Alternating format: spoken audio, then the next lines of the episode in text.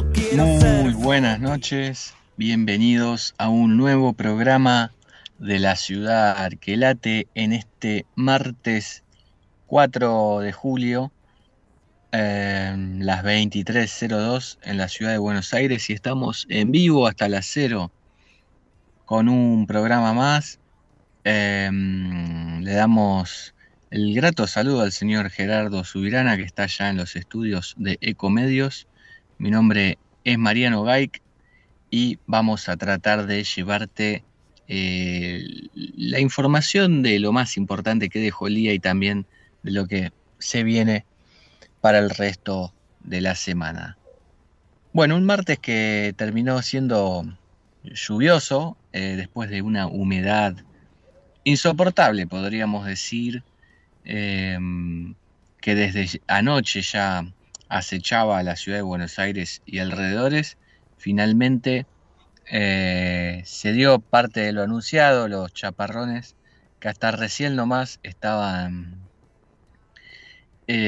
mojando a todas las personas que estaban por la ciudad, las calles, y también a los piqueteros que están cortando la 9 de julio, porque, bueno, entre las noticias del día, una de ellas, además de la lluvia y la alerta meteorológica para varias zonas de nuestro país, está el ACAMPE. El Ministerio de Desarrollo Social en este momento está rodeado de manifestantes de Unidad Piquetera que cerca del mediodía cortaron el puente Pueyrredón y luego marcharon hacia 9 de Julio y Moreno frente al Ministerio de Desarrollo Social, quemaron gomas.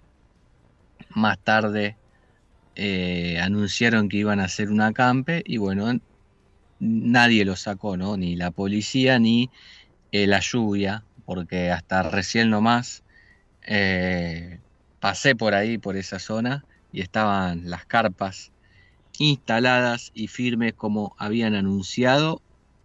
Dijeron que va a ser un acampe por tiempo indeterminado.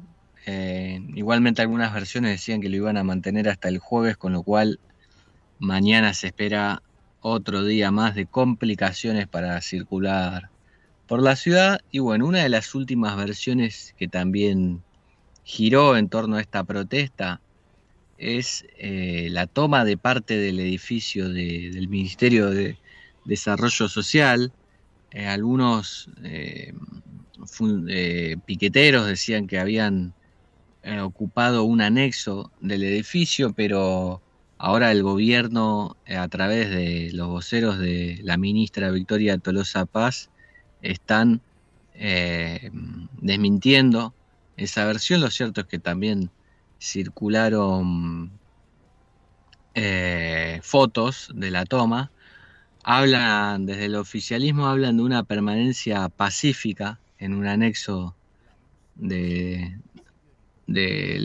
ministerio, después de una reunión con funcionarios.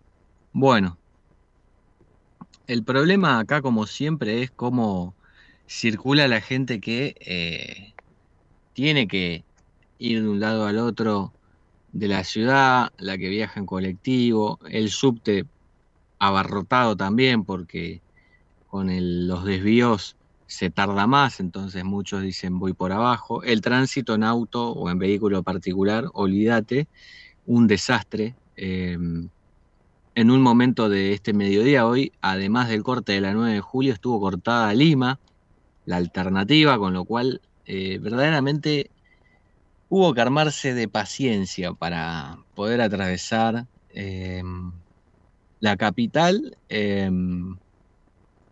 Y, bueno, lo que reclaman los piqueteros es el tema de los alimentos, ¿no? Ellos dicen: Tolosa más masa igual hambre.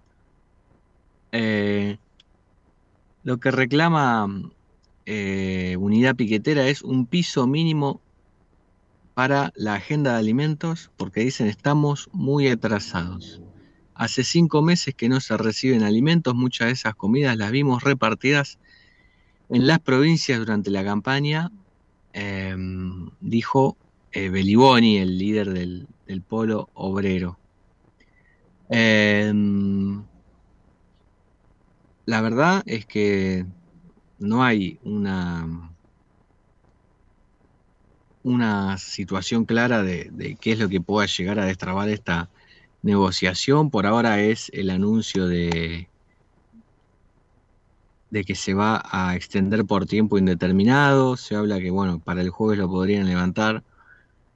Esto de acá a agosto y octubre se va a seguir viendo, esa es la verdad, porque es el momento también que los movimientos piqueteros tienen para presionar al gobierno, porque obviamente lo que juega en contra en este caso es el voto negativo de las personas que no quieren más, ¿no?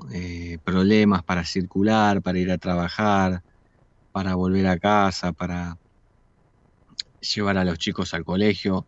La verdad es que lo que está pidiendo la gente ahora es bueno, que alguien empiece a ordenar esta situación que hace años ya se está desmadrando con las protestas, los piquetes, y en cierto modo no hay una salida posible. Sabemos que el que ponga un poco más de mano dura va a tener que pagar también las consecuencias del caos que eso puede llegar a representar, porque ya pasó otras veces, como por ejemplo en 2017 en las protestas en el Congreso.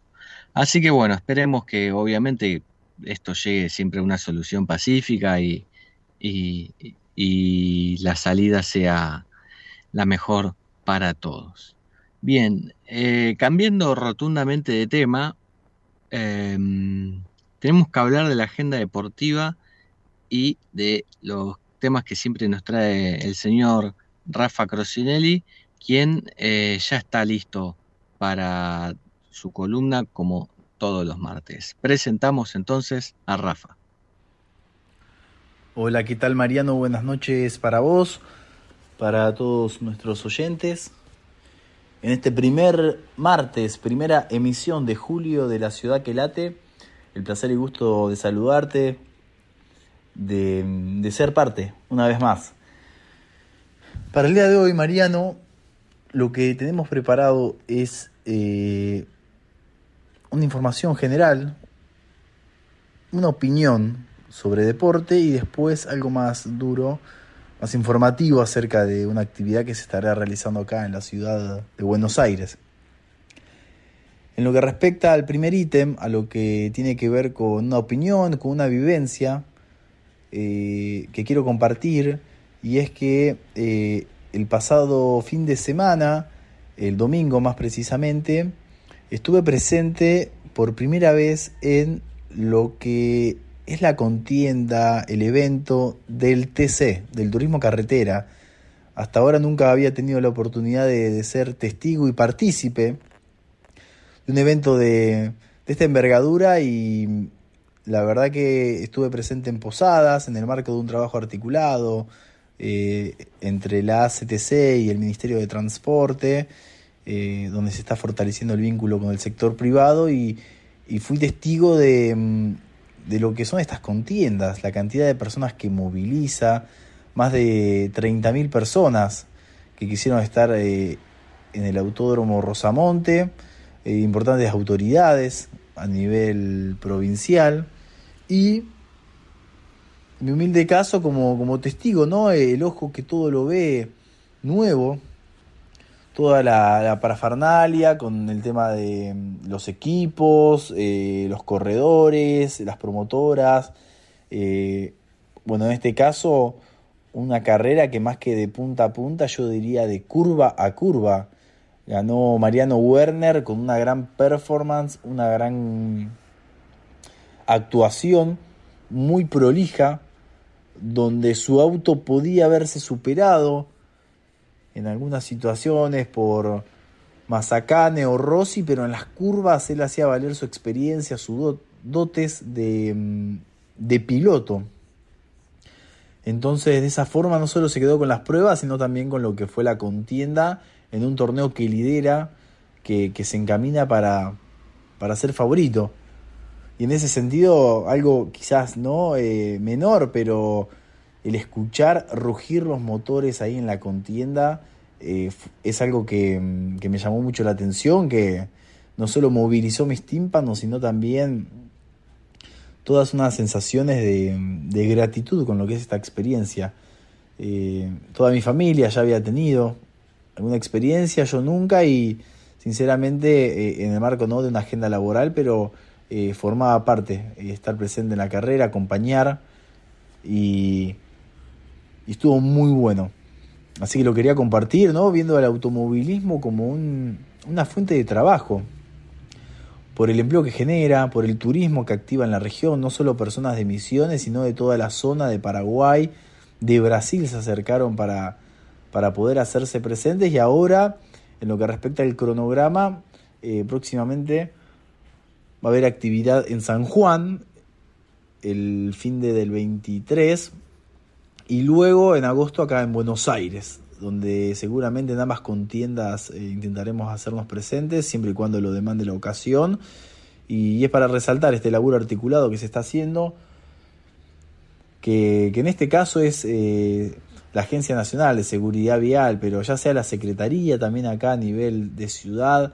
Lo importante es focalizar en un aspecto trascendental, como es la seguridad vial, porque todos somos usuarios del transporte, ya sea hasta la persona que camina por la vereda, que cruza la calle, los peatones también son parte, los motociclistas, los ciclistas, los conductores. Por eso es fundamental remarcar estos puntos y cuestiones básicas, ¿no? Como la importancia de la ley de alcohol cero, y cuestiones básicas, como decía, de no usar el celular mientras uno maneja, las dos manos en el volante y los ojos siempre atentos, la mirada atenta, mejor dicho. Si uno bebió, no tiene que conducir. El mate se puede utilizar, pero no la persona que maneja. Usar el cinturón, respetar las velocidades. Algunos ejes tópicos que está bueno remarcar, Mariano. Parecen obvios, pero el nivel de siniestralidad que tenemos en la Argentina es alto. Lo podemos achicar, pero para eso necesitamos el compromiso de las personas. Y es fundamental que uno empiece, el ejemplo empiece por casa, y seamos más cuidadosos con eso. Dando vuelta a la página, como te decía, la información que tenemos para el día de hoy tiene que ver con una actividad del gobierno de la ciudad, que a través del Ministerio de Cultura, este sábado, en las vísperas del 9 de julio, el sábado 8 de julio, de 14 horas a 20, de 2 de la tarde a 8 de la noche, en Plaza de Mayo y alrededores, se va a estar desarrollando el evento Buenos Aires celebra 40 años de democracia. Una actividad que va a recorrer década por década la historia argentina y va a invitar al público, a los presentes, a que recuerden y puedan reencontrarse con lo que nos caracterizó. La importancia del saber de dónde venimos para saber hacia dónde vamos, un poco conjuga con ese eslogan. En ese marco va a ser una celebración que va a tener distintas actividades durante el día y un show central que va a impulsar el encuentro creativo, artístico e inspirador entre artistas de distintas generaciones, dato, pasado, presente, futuro, que son parte esencial de la cultura argentina.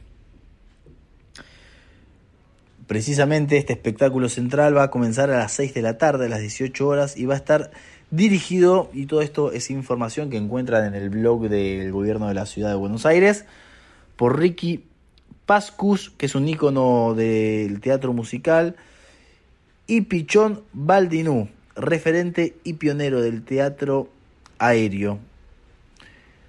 Va a haber proyecciones audiovisuales, danzas aéreas, urbanas, folclore, música, humor, teatro, y como decía antes, la presencia de grandes artistas de todas las edades y géneros. Como les digo, Buenos Aires celebra 40 años de democracia.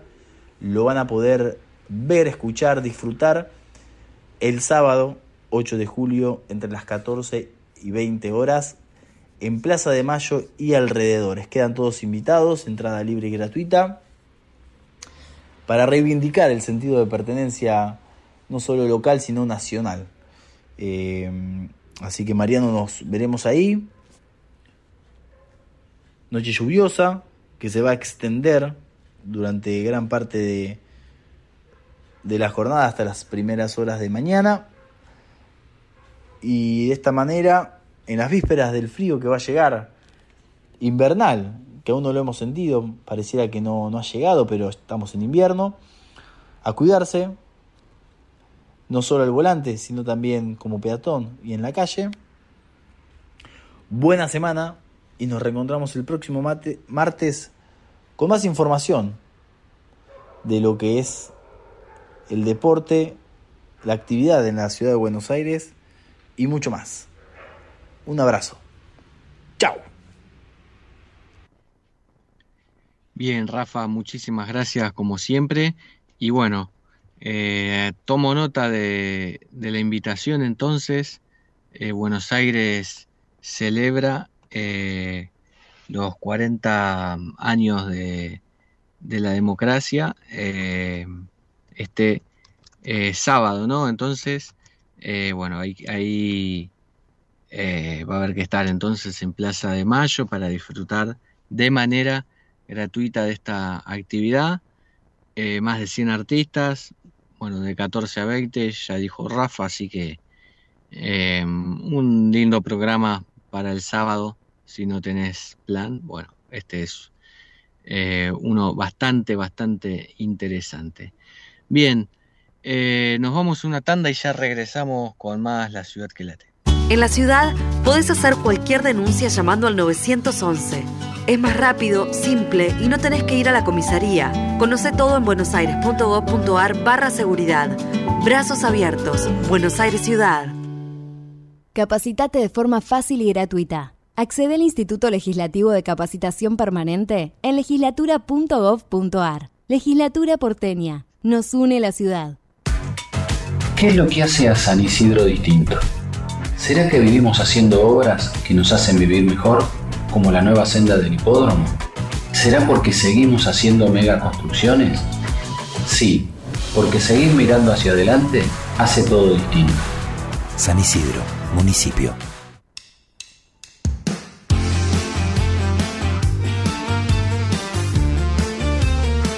Regresamos con más La Ciudad que Late. Las 20:20 de la noche. Bueno, con las reservas al límite, el gobierno busca concretar un viaje a Estados Unidos para cerrar un acuerdo con el FMI. Economía había anunciado un viaje para las próximas horas, pero todavía no se definió. Esperan poder realizarlo en esta semana, porque el viernes hay que pagar $1.300 millones al fondo. Así que son momentos, ¿no?, en el que están contando las monedas en casa de gobierno, en el Banco Central, en el Ministerio de Economía, porque ahora ya sin dólares, sin las DEX, que es la moneda de cambio que usa el Fondo Monetario, el Tesoro está en una situación de ver la posibilidad de postergar el vencimiento que tiene para el viernes con el Fondo Monetario, que te decíamos de $1.300 millones, y otro el domingo por $1.000 millones a tenedores de bonos, con lo cual están viendo en la medida de lo posible de cancelar al menos hasta fin de mes el vencimiento con el fondo, y después usar yuanes para pagar los intereses de los títulos que entraron al canje de deuda. Bueno, esto es lo que pasa en el Ministerio de Economía y en la Casa Rosada en estos momentos. ¿Qué tenemos ahora? Tenemos a Mariano García con anécdotas de bolsillo y la titulada para hoy, Los pájaros no son reales. La escuchamos.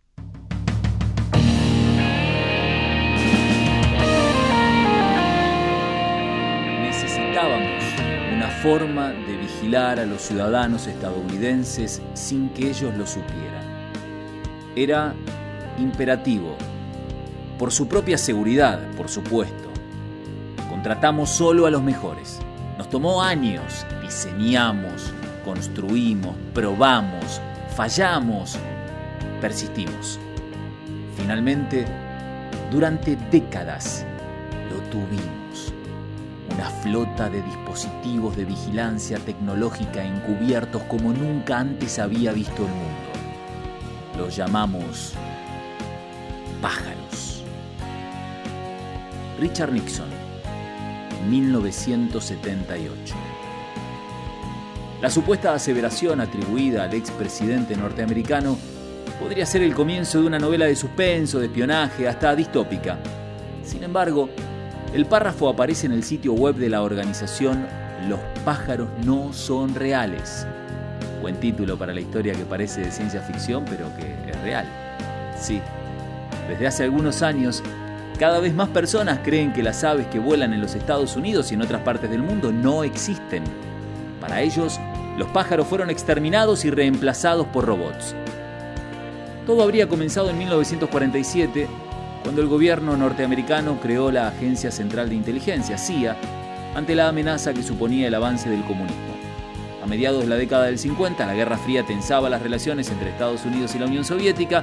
Entonces, el director de la CIA, con la autorización del presidente Eisenhower, decidió poner en marcha un plan: tener ojos en el cielo y vigilar a los sospechosos que caminaban en Washington, D.C., la capital norteamericana. Leo textual parte del argumento publicado en el sitio oficial de la organización. Se cree que el plan inicial para matar a todas las aves y reemplazarlas con cámaras voladoras se ideó un fin de semana de mayo de 1956. Dulles, el director de la CIA, y su equipo odiaban a los pájaros con pasión, y en muchas ocasiones se les oyó llamarlos babosas voladoras y la escoria de los cielos, ya que a menudo hacían caca en sus autos en el estacionamiento de la sede de la CIA y, francamente, en todo el área metropolitana de Washington, D.C. Creo que esta fue una de las fuerzas impulsoras que llevó a Dulles no solo a implementar robots en el cielo, sino a reemplazar las aves en el proceso.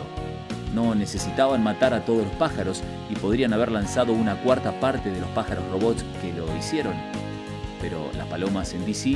en ese momento eran absolutamente despiadadas, estaban comiendo muy bien ya que la moral estadounidense era alta, la gente los alimentaba mucho más en los parques públicos y en la calle. Esto a su vez creó grandes cantidades de heces de paloma que inevitablemente encontrarían su camino hacia el parabrisas de muchos hombres y mujeres, todos los cuales llegaron a odiar no solo a las palomas, sino a todas las aves. Según el argumento, el gobierno norteamericano aniquiló 12.000 millones de aves entre 1959 y 1971, aunque el plan se extendió hasta el 2001. Por supuesto que la historia se conoce por un arrepentido que participó del proyecto para invadir el cielo de robots y que antes de morir le contó la historia al fundador del movimiento Los pájaros no son reales. ¿Cómo mataron a las aves?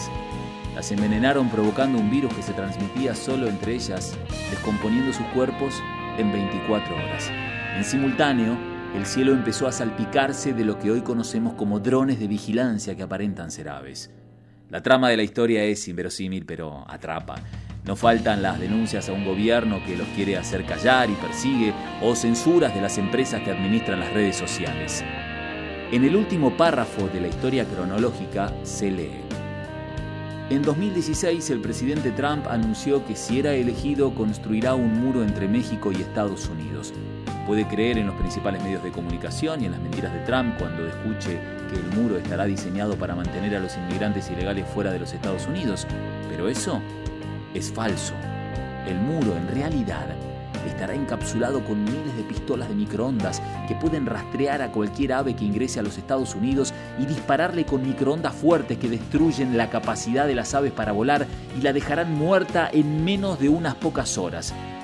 Espero que esto no les sorprenda demasiado. Después de todo, si ha llegado tan lejos en la lectura, toda su visión de este país ha sido totalmente reformulada. Espero que pueda unirse a nosotros en la lucha por la libertad. La teoría conspirativa ha cruzado las fronteras norteamericanas y ha crecido en todo el planeta, por lo que muchísimos creen que ese pajarito que te observa a través de la ventana mientras preparas el desayuno te está vigilando. Como la mayoría de las teorías conspirativas, quienes las defienden tienen una respuesta ante cada pregunta surgida del sentido común. Por ejemplo, ¿cómo recargan las baterías? Cuando se posan sobre los cables de energía eléctrica. Y esa caca que te deja el lamparón arruinando la pintura del auto si no la limpias rápido, ¿qué es? Tecnología de rastreo en forma líquida. Y así podríamos seguir. Si la teoría tiene más de medio siglo y nos resulta descabellada, ¿por qué nos estamos enterando recién ahora? Durante una manifestación en enero de 2017, un joven estudiante de inglés y filosofía de la Universidad de Memphis, en Tennessee, exhibió una pancarta en la que se leía: "Los pájaros son un mito, son una ilusión, son una mentira. Despierta, América, despierta". La imagen pronto se viralizó en las redes sociales. Ese joven se llama Peter McIndoe y hoy es el líder del movimiento, aunque niegue haberlo fundado. Los seguidores de la teoría conspirativa sobre los pájaros creen que quienes los critican responden con otras teorías conspirativas. Mientras organizaciones ambientales aseguran que McIndoe utiliza su campaña para ganar dinero vendiendo productos inspirados en la marca Birds Aren't Real que se ofrece en la página web, otros dicen que el movimiento tiene como objetivo burlarse de las teorías conspirativas tan difundidas durante los últimos años en los Estados Unidos con una teoría conspirativa absurda. ¿Qué te parece? ¿Crees que los pájaros son robots de vigilancia? Cuando veas al pajarito sobre el cable de electricidad del alumbrado público, ¿te vas a acordar de esta anécdota? Cuidado, tal vez esta sea una anécdota de bolsillo conspirativa.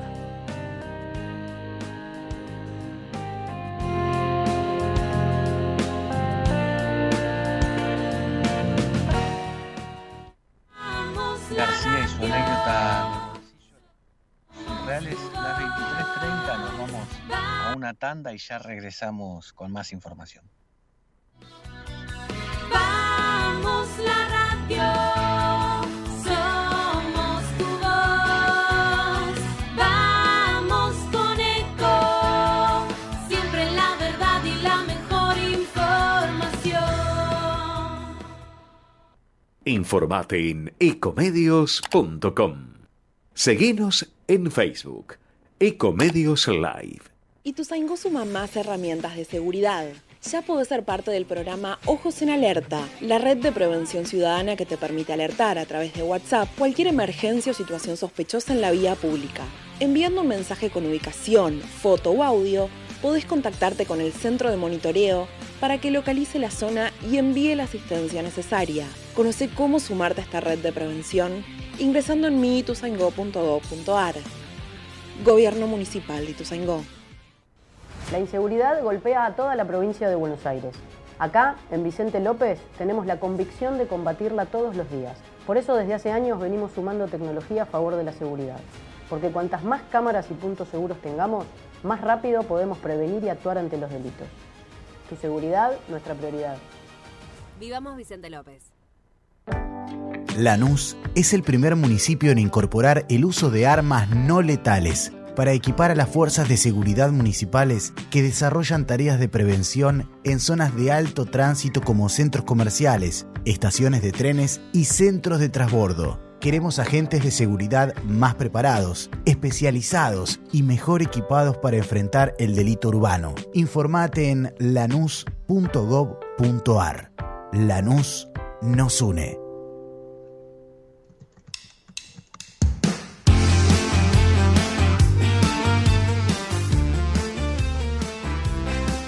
Regresamos con La Ciudad que Late, 23:32. Actualizo una información. Hay un principio de acuerdo con el gobierno y los piqueteros anunciaron que van a abandonar el acampe que habían iniciado esta tarde en la Avenida de Julio. Bueno, después vamos a estar ampliando, pero una buena noticia para mañana, ¿no? Se va a normalizar algo el tránsito en la zona. Bien, ya estamos en línea con el señor Gabriel Di Nicola para ponernos al día con todo lo que tiene que ver con los policiales. Buenas noches, Chicho, ¿cómo estás?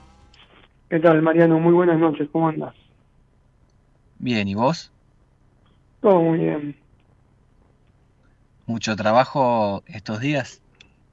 Mucho trabajo, como seguramente te pasó a vos. Sí, sí, totalmente. No termina un caso conmocionante que arranca otro. Así es. Pero bueno, como estamos acostumbrados ya. Sí, sí, sí, sí. Cada vez es como la normalidad es esto, ¿no? Que no termina de pasar una cosa en una provincia que ya estás mirando la otra y así.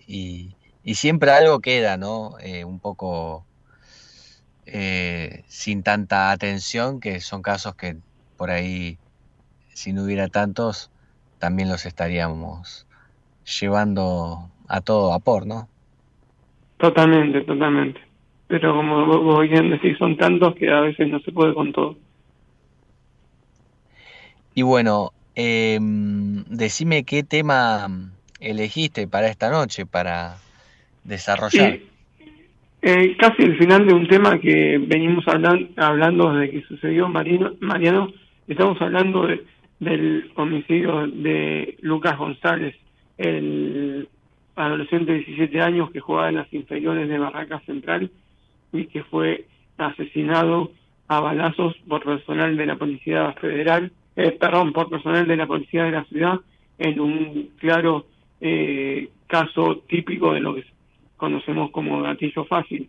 Bueno, está llegando a su fin el juicio que se decidió a los policías acusados del homicidio y también a los uniformados acusados de haber encubierto ese crimen que conmocionó a la sociedad y que de tanto se habló desde que ocurrió allá por noviembre de 2021. Bueno, hoy, Mariano, fue el alegato de la defensa de los tres policías que están sentados en el banquillo de los acusados como los autores del homicidio, y la defensa a cargo del doctor Fernando Soto, que muchos lo recordarán porque se puso bajo sobre sus espaldas, mejor dicho, la defensa de Luis Chocobar, el policía que en su momento mató por la espalda a un ladrón que había casi dejado al borde de la muerte a un turista de los Estados Unidos en el barrio de La Boca.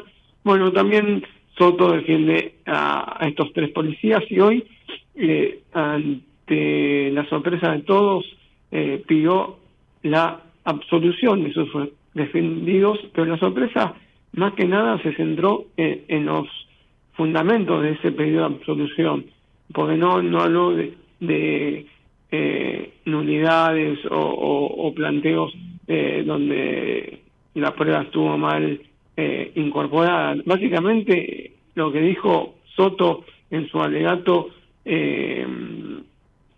ante el Tribunal Oral en lo Criminal número 25 porteño es que Gabriel Isasi,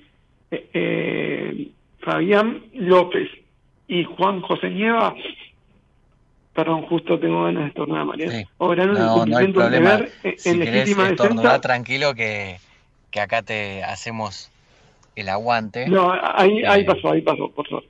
Bueno, básicamente dice que sus tres clientes, sus tres pupilos, como se dice en la jerga judicial, han obrado en el cumplimiento del deber en legítima defensa y sin ningún dolo previo de comprender un homicidio. No, pues fue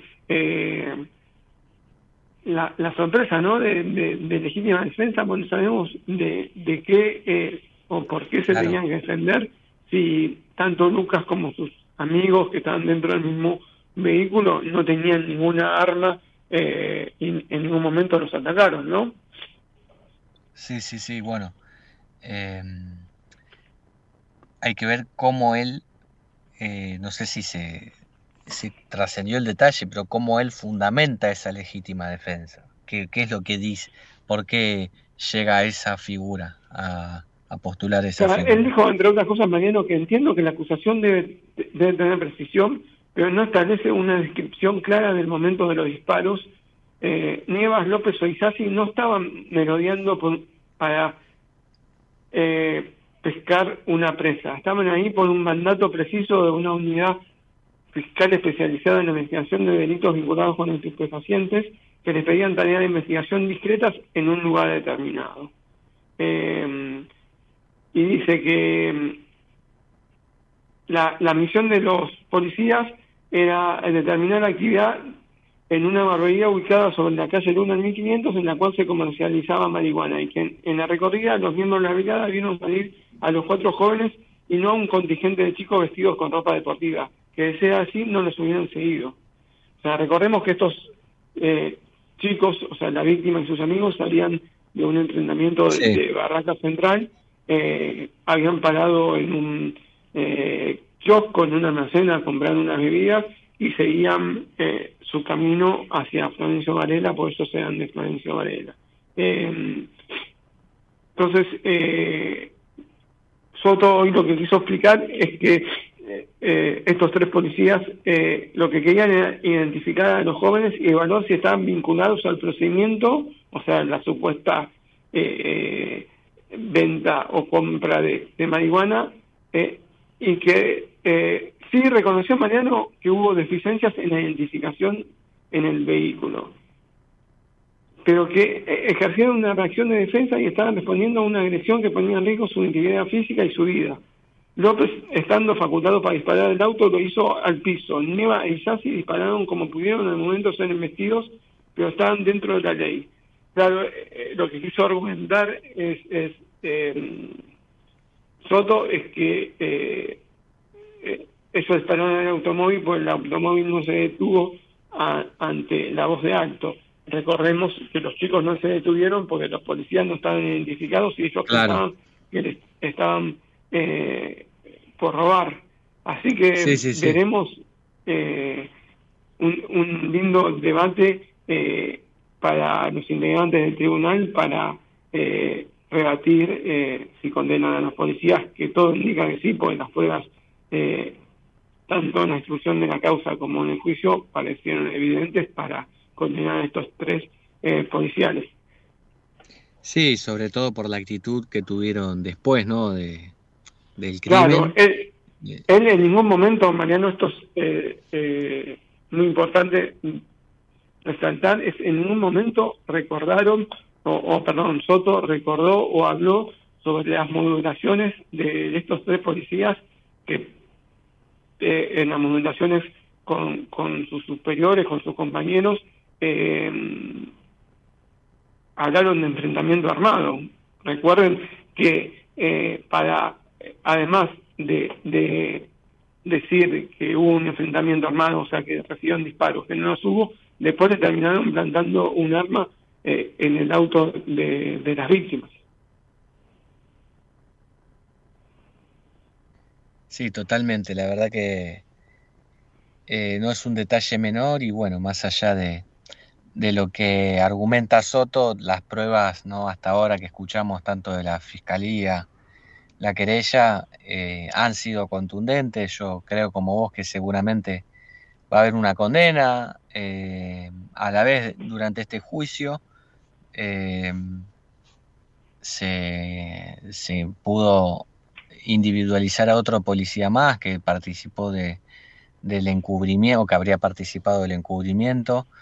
Sí, seguramente hoy, Mariano, se confirmó, la Cámara del Crimen confirmó el procesamiento de este policía que fue detenido en pleno juicio. Estamos hablando de Facundo Torres, que quedó procesado por encubrir el crimen de Lucas, porque sería la persona que ayudó a plantar el arma con la que querían fundamentar un enfrentamiento, o sea, que le dispararon a... Que los chicos que no lo hicieron le dispararon a los policías. Bien, sí, así que bueno, durante lo que decía, ¿no? Durante el juicio todavía se termina abriendo sospechas sobre otra persona más, lo cual como que refuerza todavía más la hipótesis de la acusación. Pero bueno, como vos decís, hay un lindo debate por delante, seguramente los jueces van a tener que analizar todo, o sea, seguramente no, lo van a tener que hacer, y ver cuál es el resultado de este proceso. Yo espero, lo único, que obviamente la familia de Lucas pueda llegar a tener una respuesta que los ayude a encontrar un poco de paz, ¿no? Después de la horrible pérdida que sufrieron y todo lo que tuvieron que soportar después. Así que un caso, la verdad que icónico para la Policía de la Ciudad, que tiene muy, en la breve historia que tiene, ¿no? Desde su fundación, calculo que este es uno de los casos más terribles para los antecedentes de la fuerza. Así es, Mariano. Un caso literal de gatillo fácil, ¿no? Lo conocemos como gatillo fácil. Sí, así es. Bueno, Chicho, muchísimas gracias por el informe, como siempre, muy completo. Si te parece, quédate ahí que nos vamos a una tanda y ya volvemos con más información. Perfecto. En la ciudad podés hacer cualquier denuncia llamando al 911. Es más rápido, simple y no tenés que ir a la comisaría. Conoce todo en buenosaires.gov.ar/seguridad. Brazos abiertos. Buenos Aires Ciudad. Capacitate de forma fácil y gratuita. Accede al Instituto Legislativo de Capacitación Permanente en legislatura.gov.ar. Legislatura porteña. Nos une la ciudad. ¿Qué es lo que hace a San Isidro distinto? ¿Será que vivimos haciendo obras que nos hacen vivir mejor, como la nueva senda del hipódromo? ¿Será porque seguimos haciendo megaconstrucciones? Sí, porque seguir mirando hacia adelante hace todo distinto. San Isidro, municipio. Lanús es el primer municipio en incorporar el uso de armas no letales para equipar a las fuerzas de seguridad municipales que desarrollan tareas de prevención en zonas de alto tránsito como centros comerciales, estaciones de trenes y centros de transbordo. Queremos agentes de seguridad más preparados, especializados y mejor equipados para enfrentar el delito urbano. Informate en lanús.gov.ar. Lanús nos une. La inseguridad golpea a toda la provincia de Buenos Aires. Acá, en Vicente López, tenemos la convicción de combatirla todos los días. Por eso desde hace años venimos sumando tecnología a favor de la seguridad. Porque cuantas más cámaras y puntos seguros tengamos, más rápido podemos prevenir y actuar ante los delitos. Tu seguridad, nuestra prioridad. Vivamos Vicente López.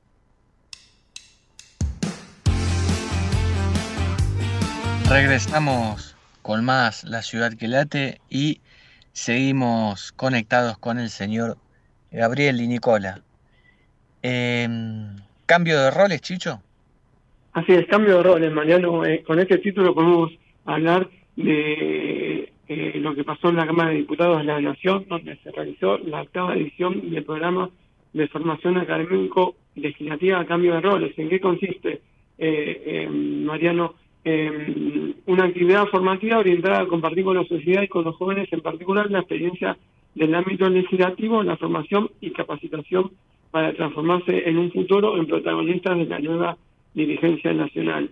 O sea que los chicos estuvieron, o los jóvenes mejor dicho, en una especie de rol invertido donde ellos hicieron de legisladores. Sí.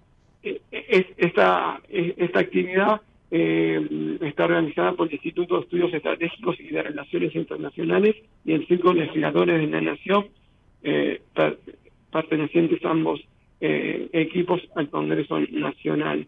Si querés, tenemos a la palabra de Rafael Pascual, que es un exdiputado nacional, que es vicepresidente del Círculo de Legisladores. Dale. Esta es la octava edición del ciclo Cambio de Roles, que es un programa organizado por el Círculo de Legisladores de la Nación Argentina y el IERI, que tiene como objetivo incorporar a los estudiantes universitarios al Parlamento argentino, traerlos a la Cámara para que participen en la discusión de un proyecto de ley, en este caso, en esta edición, es el de salud digital, pero en anteriores hemos hecho también criptomonedas, drones, es decir, una serie de proyectos que apuntan a legislar temas que no están legislados, es decir, temas nuevos que surgen de la nueva sociedad, de la nueva tecnología y de los nuevos elementos que tenemos en nuestro país y en el mundo. Bien, ahí pasaba entonces el audio de Pascual. Esto pasó también, Mariano, perdón, por ejemplo, en algunos consejos deliberantes donde a veces alumnos de colegios secundarios o primarios van a consejos deliberantes y presentan, simulan o hacen las veces de concejales y presentan proyectos, anteproyectos. Bueno, en este caso, como explicaba Pascual, eran estudiantes universitarios. Bien, ¿vos fuiste al consejo deliberante alguna vez? A ver, como digo, así para simular una sesión.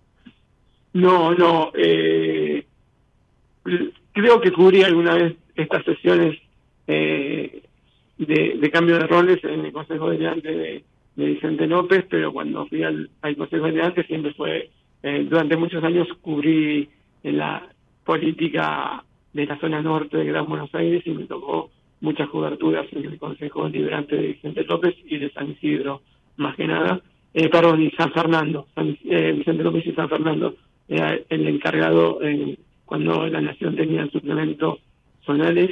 Mi misión, mi tarea era cubrir todo lo que pasaba en el Consejo Deliberante de San Fernando y de Vicente López. Bien.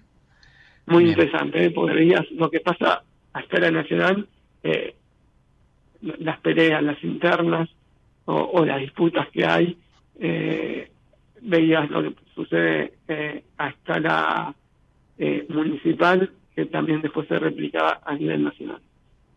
Sí, con la adrenalina de que están en un espacio reducido y son muchísimas menos personas, con lo cual se vuelve a veces un poco más personal la pelea.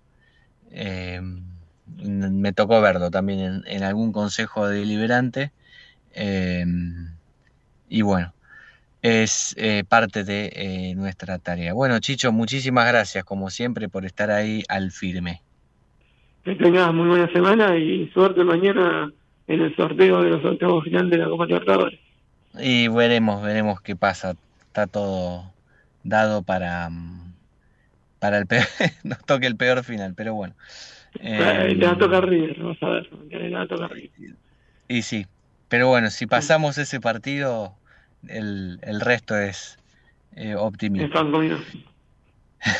Sí, ojalá, ¿no? Bueno, Chicho, también suerte para ustedes y te mando un abrazo grande, buena semana. Abrazo grande. Ahí estaba el señor Gabriel Di Nicola con la información, como siempre, de lo que pasa en el Congreso, de los casos policiales y bueno, te amplío un poco más la información que te dábamos en el inicio del bloque anterior. Finalmente se anunció el levantamiento del acampe piquetero. Eduardo Belliboni, el dirigente del Polo Obrero, lo que dijo fue que confirmaron que el acampe se levanta, trascendió que los piqueteros se retiran de la 9 de julio, se llevan las carpas que habían instalado allí y se termina esta interrupción del tránsito en la avenida porque el gobierno les prometió un bono de 22.000 pesos a cobrar en los próximos 10 días. Así que, bueno, finalmente parece que con 22.000 pesos por cabeza se solucionó este tema del acampe de la 9 de julio. Igualmente, Belliboni dijo: nosotros nos vamos con la idea de que el gobierno tiene que cumplir, si no cumple volvemos y vamos a seguir con los acampes piqueteros. Bueno, un dislate total, ¿no? Lo que está pasando con los piquetes, con los movimientos sociales, que la verdad es que hacen lo que quieren para pedir dinero, y el gobierno se los da porque es la salida más fácil que tiene. Después vienen, ¿no?, los problemas, la inflación, que no hay dinero para pagarle al FMI, pero bueno, estamos todos en el mismo barco y por ahora lo que hay es esto: tirar la pelota para adelante y seguir posponiendo los problemas de siempre. Vamos a cambiar un poco de tema porque el martes este lluvioso merece que nos vayamos a dormir o a lo que tengas que hacer, hablando un poco más relajado, ¿sí? Más allá del acampe piquetero, esta noche pudiste transitar por algún sector de la ciudad en el que hay algún monumento histórico. Habrás visto que hoy están tenidos de violeta el obelisco, el puente de la mujer, el monumento a los españoles, el Palacio Lezama, la Torre Monumental, ¿qué más? En el Congreso también, bueno, todo con luz violeta. ¿Por qué? Porque se conmemoran 5 años de la vigencia de la Ley Justina. ¿Qué es la Ley Justina? Es la Ley 27.447 de donación y trasplante de órganos, que se sancionó el 4 de julio de 2018 en el Congreso por unanimidad. Bueno, en una acción en conjunto de la organización Multiplicate por 7, Casa Justina y el gobierno de la ciudad se pusieron de acuerdo para hacer este acto simbólico que tiene como objetivo recordar la promulgación de la Ley Justina, que ha impactado profundamente en la vida de las personas que esperan un trasplante y sus familias. Solo en el primer año de la Ley Justina, la tasa de donantes alcanzó los 19,5 por millón de habitantes, la más alta de la historia del país. Esa cifra se acercó por primera vez a la del promedio de los países de la Unión Europea, donde cuentan con la tasa de donantes más alta del mundo, con 22,3 donantes por millón.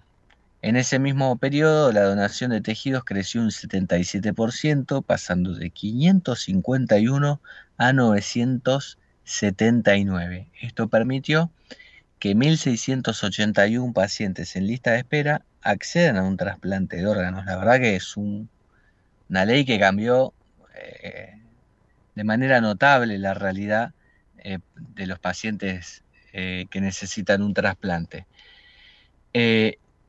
Ezequiel Locane dijo: el motor de lo que construimos y realizamos en materia de donación y trasplante es la frase de que Justina me dijo mientras aún estaba internada: papi, ayudemos a todos los que podamos.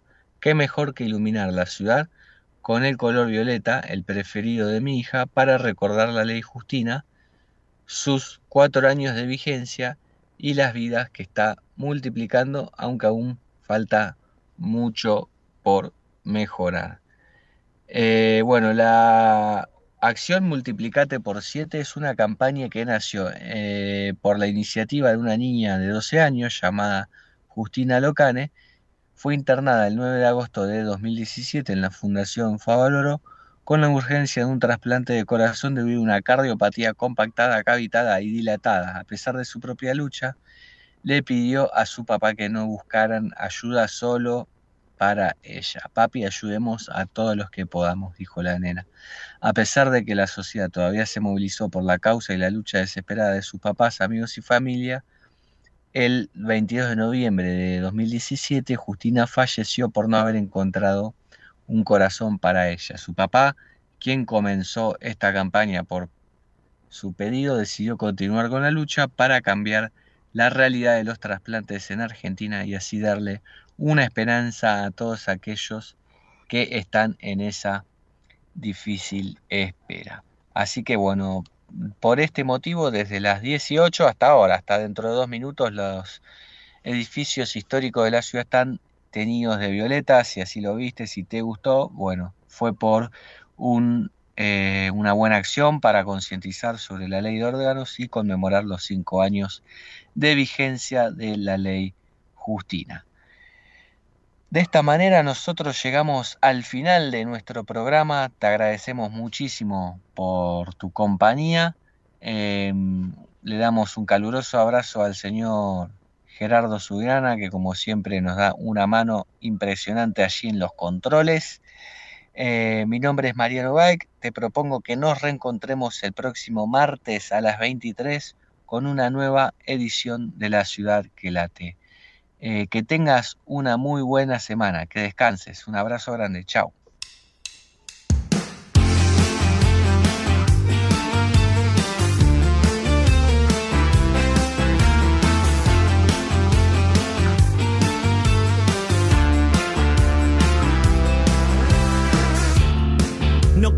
Ser fotito, tampoco